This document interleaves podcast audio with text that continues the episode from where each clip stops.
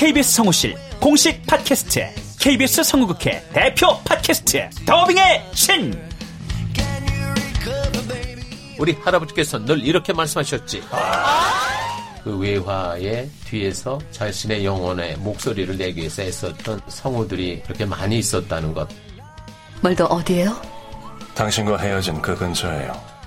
내가 내 목소리를 계속 듣는다는 거는 내 영혼과 계속 마주한다는 거거든요. 루시의 미래는 누구도 멋대로 정하지 못해! 루시 컷! 그들보다 경쟁력 있는 샘플을 돌리고, 좀 더 멋진 연기를 하기 위해 또 샘플을 돌리고, 또 일을 좀 더 더하기 위해 샘플을 돌리고. 최강의 더빙의 신들이 모였다. 그들이 말하는 더빙의 모든 것. 더빙스타 소환 프로젝트 더빙의 신.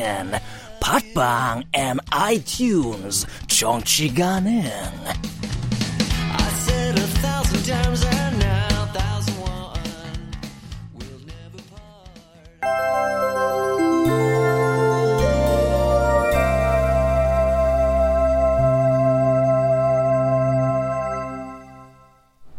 라디오 극장.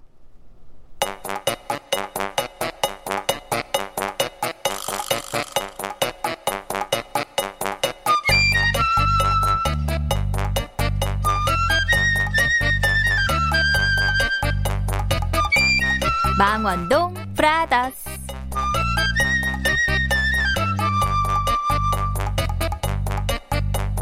원작 김호연, 극본 오금숙, 연출 강요한.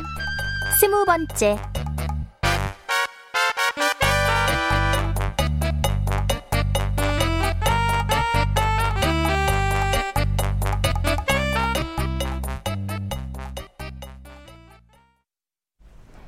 가게에는 여전히 손님이 없었고, 김 부장은 영준과 사부를 보고도 주방으로 들어가 나오지 않았다. 아, 단단히 마음이 상했나 보네. 어쩌냐. 누구도 먼저 사과할 분위기는 아니었다. 사부도 그런 두 사람을 애써 화해시키려 노력하지 않았다. 다음 날, 마침내 삼척동자에게 문자가 왔다. 형, 며칠만 더 있다 갈게요. 김 부장님께 양해 부탁드린다고 전해주세요. 네가 직접 연락해라. 영준은 문자를 보내고 핸드폰을 침대에 집어던졌다. 아, 짜증나. 뭐냐, 얜. 지가 하기로 했으면 해야지. 부장님은 또 어떻고. 아유, 옆집 여자만 살피는 싸구도 꼴 보기 싫고. 아유, 짜증나, 짜증나.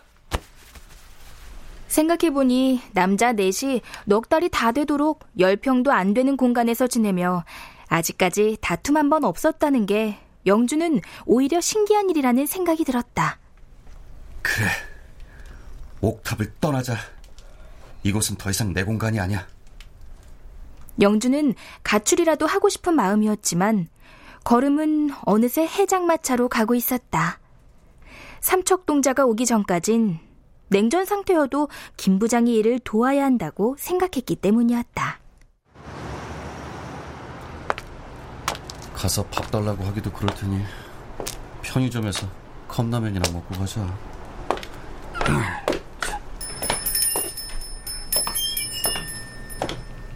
영준이 라면을 골라 계산을 하려 할 때 누군가 영준을 쿡 찔렀다. 형. 어, 깜짝이야. 저도 라면 하나 먹어도 돼요? 아, 넌 언제 왔냐? 방금요. 집에 가서 밥 먹지. 할머니가 기다리실 텐데. 돈 없으시면 그냥 갈게요. 아이, 그런 게 아니라. 알았어. 먹고 싶은 것 중에 제일 비싼 라면으로 가져와. 어? 진짜 그래도 돼요? 그럼. 형 요즘 만화 그리잖아. 고마워요.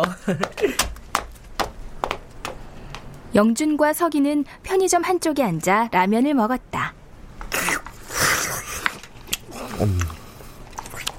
해장마차는 잘 돼요? 아유, 잘 되긴. 파리만 날린다. 처음 오픈할 땐 사람이 많으면 어쩌나 걱정했는데. 손님이 너무 많아서 김 부장님이랑 나랑 감당이 안 되면 어쩌죠? 그까짓 것 새로 사람을 하나 더 쓰지 뭐. 그럴 거 없이 김부가 서빙부, 내가 사장할 테니.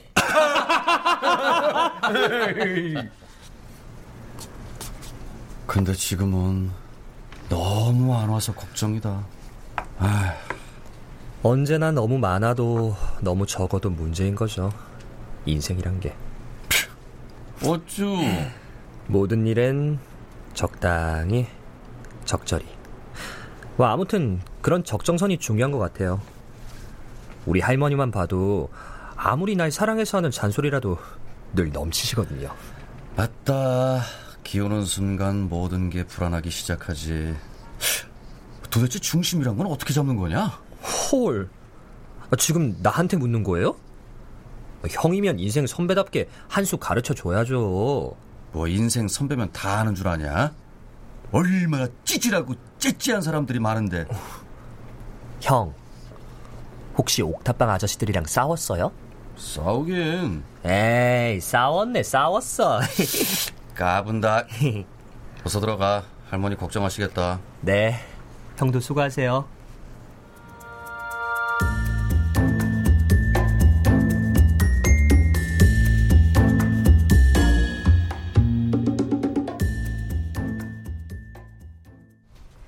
서기가 집에 들어가자 주인 할머니는 텔레비전을 켜놓은 채 거실에서 잠이 들어 있었다. 하이에나는 약삭 빠르고 비겁한 동물로 묘사되곤 하지만 그건 자, 할머니 방에 들어가서 자. 할머니. 아유,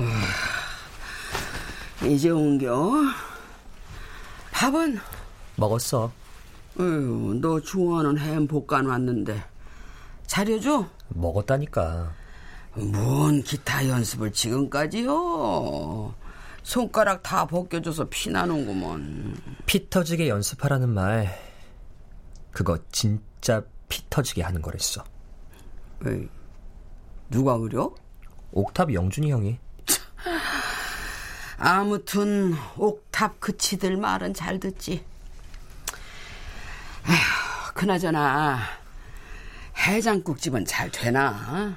좀 전에 영준이 형 만났는데 손님 없나 봐. 오밤중에 국밥을 파니 가서 팔아줄 수도 없고. 그래도 살아보겠다고 그렇게 애들 쓰는데 참, 잘 돼야 할 텐데. 사는 게 맘대로 안 되는 거잖아. 오이고, 우리 손자가 철들었네. 별걸 다 알고. 성가. 응? 사는 게 마음대로 안 돼도 지 하고 싶은 것만 하며 살 수는 없는 거요, 사람은. 아니지, 마음대로 할 수 없으니까 하고 싶은 걸 하고 살아야지. 이놈이 한마디를 안 줘요. 내가 할머니 닮아서 누구한테도 말로는 안 줘. 자랑이다 이놈아. 아이고. 할머니. 왜? 할머니는 꿈이 뭐였어? 꿈? 그런 게 어딨어. 똥꾸녕이 찢어지게 가난해 하루 벌어 하루 먹고 살기도 힘들었는디. 꿈이고 뭐고 돈이 최고요. 입에 풀칠을 해야 뭘 해도 하지. 그러니까 너도. 아, 우리 할머니 잔소리 또 시작이구나. 서기는 슬며시 할머니의 무릎에 얼굴을 대고 누워 눈을 감았다. 할머니는 그런 서기의 얼굴을 가만히 쓰다듬었다. 내 꿈은 너여. 아프지 말고 건강하게 커서 좋은 사람 만나 결혼하고 아이 낳고. 그것이 이 할미의 꿈이여. 행복이고.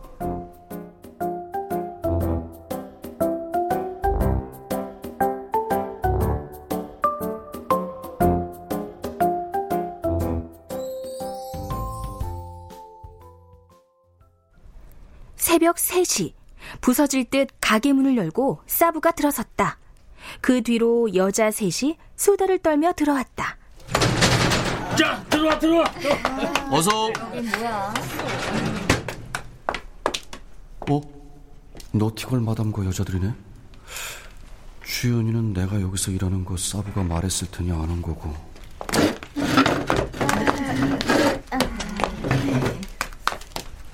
영준은 컵과 물병을 챙겼고 사부는 자고 있는 김 부장을 깨웠다. 아이, 이봐, 일어나. 손님 모시고 왔어. 김 부장은 눈을 비비며 일어나 주방으로 들어가 꺼놓았던 육수 불을 켜면서 분주하게 움직였다. 뭐 들까요? 아, 인수영 제자네. 예, 안녕하세요. 손님 많이 왔었냐? 지금 개시하는 거예요. 내가 여기 가자고 할 때부터 그럴 줄 알았어. 저 우리 해장국이랑 소주 한 병 줘요. 네. 영준은 주방으로 가서 말없이 손가락 4개를 펴보였고 김 부장은 해장국 4개를 쟁반에 올려놨다. 영준은 소주까지 꺼내 들고 가 싸부 일행이 앉은 테이블에 내려놨다. 시원한데? 이거 해장된다. 맛있어. 근데 북어도 들어가면 좋겠다. 북어 들어가면 차별성이 없지. 대신 아구가 있잖아. 나 아구 안 먹는데? 이거 진짜 아구 맞아요? 바보야. 이름이 아구하고 콩나물 해장국인데 아구가 없으면 어쩌라고. 이거 아구를 와사비 간장 찍어 먹으니까 괜찮은데? 맛은 괜찮은가요? 맛있어요. 시원해요. 완전 좋아요. 감사합니다. 많이들 드세요. 네. 제가 한 잔 따라 드릴게요. 형님도. 그래. 아저 사장님도 한 잔 하셔야죠. 자, 여기. 사장은 무슨.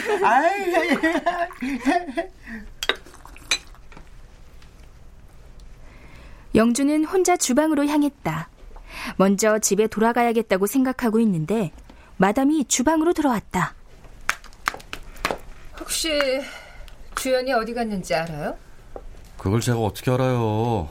주연이가 그때 당신 만난 뒤 며칠 지나 잠수 탔거든. 언제 만난 건 말씀하시는지. 어휴, 왜 이래? 다 알아. 그년이 당신이랑 홍대로 술 마시러 간다고 문자 보냈어. 문자?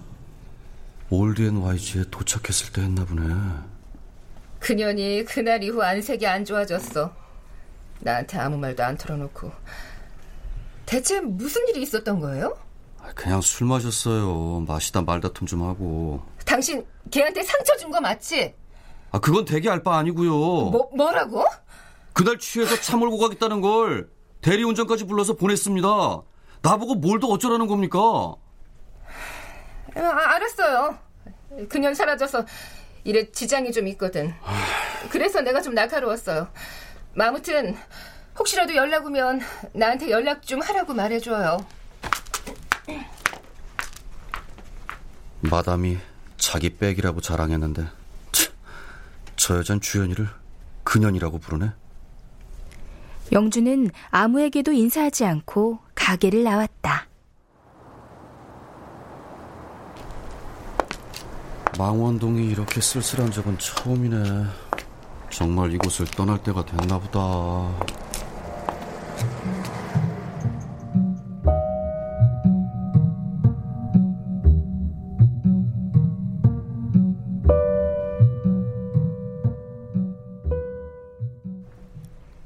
집에 돌아온 영준은 곧바로 컴퓨터를 켜고 온라인 집구하기 직거래 카페를 찾았다. 335 방학동 옥탑이라 도봉산하고도 가깝고 4층 건물 옥탑이라 전망도 탁 트였겠네. 근데 월세가 한데 예상 가격보다 5만 원이 더 비싸네. 영준은 마음에 드는 또 다른 원룸을 클릭했다. 330 수유동 반지하 돈은 딱 맞지만 아무래도 반지하라는 게. 근데 계단은 몇 개밖에 안 내려가네. 방범창도 없어서 감옥 같은 느낌도 없고. 오, 실내도 제법 넓어 보이는데? 좋았어. 영준은 각각의 방을 올린 사람들의 핸드폰을 저장하고 이불을 가져다 마루에 폈다. 침대는 사부의 차지가 된 지 오래였다.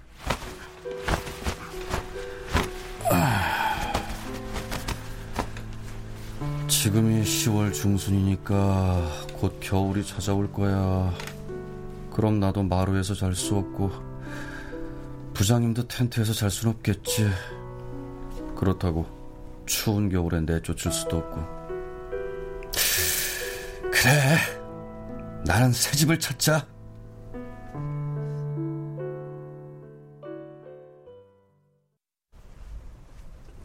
다음 날 영준은 방학동부터 찾아갔다.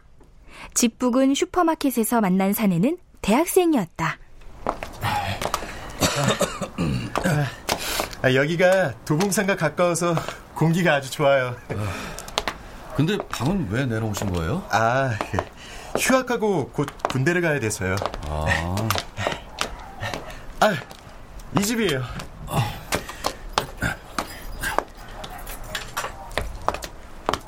오, 생각보다 마당이 더 좁네.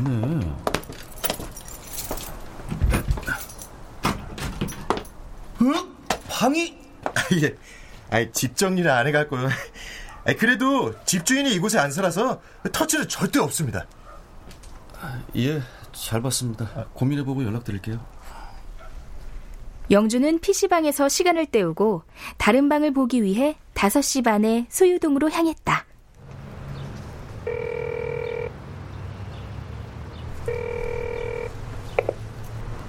여보세요? 오늘 집 보러 가기로 한 사람인데요. 아, 네. 안녕하세요. 지금 어디세요? 청수탕 앞이요. 아, 그 앞에서 오르막으로 쭉 올라오다가 태화 세탁소를 끼고 좌회전해서 걷다 보면 녹색 대문 양옥집 나와요. 거기에요. 제가 서 있을게요. 영준은 상담원처럼 정확하고 친절한 상대방에게 신뢰가 갔다.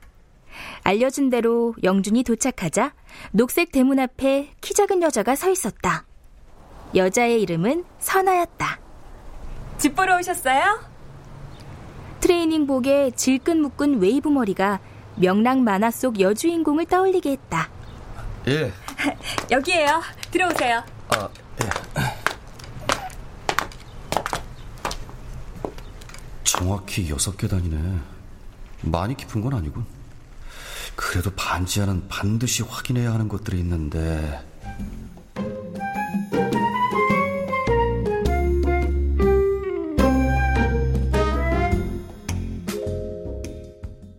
빠른 땅볼 타구를 잡아내서 김선빈 안치홍 거쳐 1루로. 그래. 그렇게 몸을 날려서 수비해야지. 사부가 틀어놓은 텔레비전 소리에 김 부장은 힘겹게 눈을 떴다. 형님, 텔레비전 소리 좀 줄일 수 없어요? 돌아온 김선빈이. 시끄러워서 잠을 못 자겠네. 스코어는 0대 0. 이제 그만 일어나. 술은 같이 마셨는데 왜 김부만 늦잠이야? 그야 저는 장사하느라 힘들었고 형님은 그냥 앉아서 바다만 먹었으니 힘이 안 들죠. 바다만 먹다니, 내가 손님까지 데려왔잖아. 형님, 그 사람들이 손님이에요? 형님이 술 마시려고 데려온 사람들이지. 그거지. 해장국은 팔아줬잖아. 그리고 새로운 경영 아이디어도 알려주고. 점심 장사를 해야 돈이 되죠. 그래야 손님이 온다니까요. 점심 장사, 그거 말이 되는 것 같긴 해요, 형님. 걔가 연극할 때도 그랬지만 술 장사하면서 산전선 다 겪어서 세상 돌아가는 걸 좀 아는 애야. 단박에 장사 팁을 주잖아. 근데 영준이랑 그 마담이랑 좀 이상하던데. 혹시 영준이가 차였다는 여자가? 뭔 헛소리야? 그 여자가 아니라 거기서 일하던 알바생, 내 제자랑. 근데 오작이랑은 화해 안 해? 사부의 말에 김 부장은 자리에서 일어나 냉장고를 향해 걸어갔다.